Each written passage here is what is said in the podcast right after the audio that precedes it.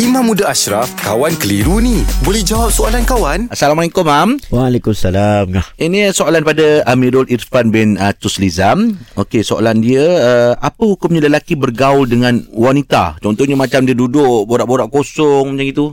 Okey, baik dia simple ya. Ha. Uh, memang ada hukum asal untuk kita bergaul dengan perempuan yang bukan mahram Hmm. dalam keadaan uh, tak ada tujuan. Ha, tak ada sebab. Okey, dalam semua keadaan asal hukumnya ialah kita tidak boleh bergaul dengan wanita. Mm-mm. Kalau yang bukan mahram.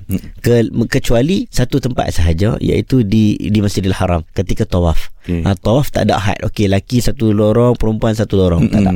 Tapi tempat lain ada batas-batasan. Okey, yang dibenarkan apabila mereka tidak berdua-duaan sebagai contoh. Ha, sebab ada hadis menyebut tidak boleh berdua-duaan. Mm-mm. Antara lain yang dibenarkan ialah ada unsur-unsur tujuan-tujuan tertentu. Mm-mm. Contohnya ada tujuan dia bekerja, Mm-mm. dia nak Meeting. bergaul, Mm-mm. terpaksa tanya soalan Mm-mm. ataupun nak belajar, terpaksa tanya soalan. Itu pun kalau boleh tidak dibenarkan mereka nak bekerja urusan kerja ni tapi berdua-duaan dalam bilik hotel tak boleh lah. Ah, yelah. Kan nak Ah, ah. ni tapi berdua-duaan tempat gelap tak boleh lah. Mm-mm. Jadi berdua-duaan tak boleh. Mm-mm. Tetapi kalau ada unsur-unsur dalam mesyuarat, Mm-mm. ruang yang tidak menimbulkan fitnah. Ah.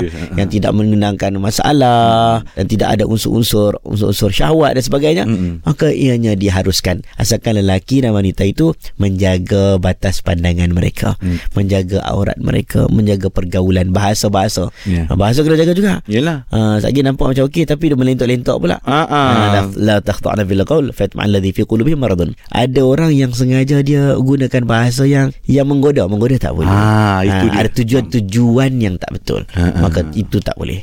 Okey, terima kasih, Mam ya.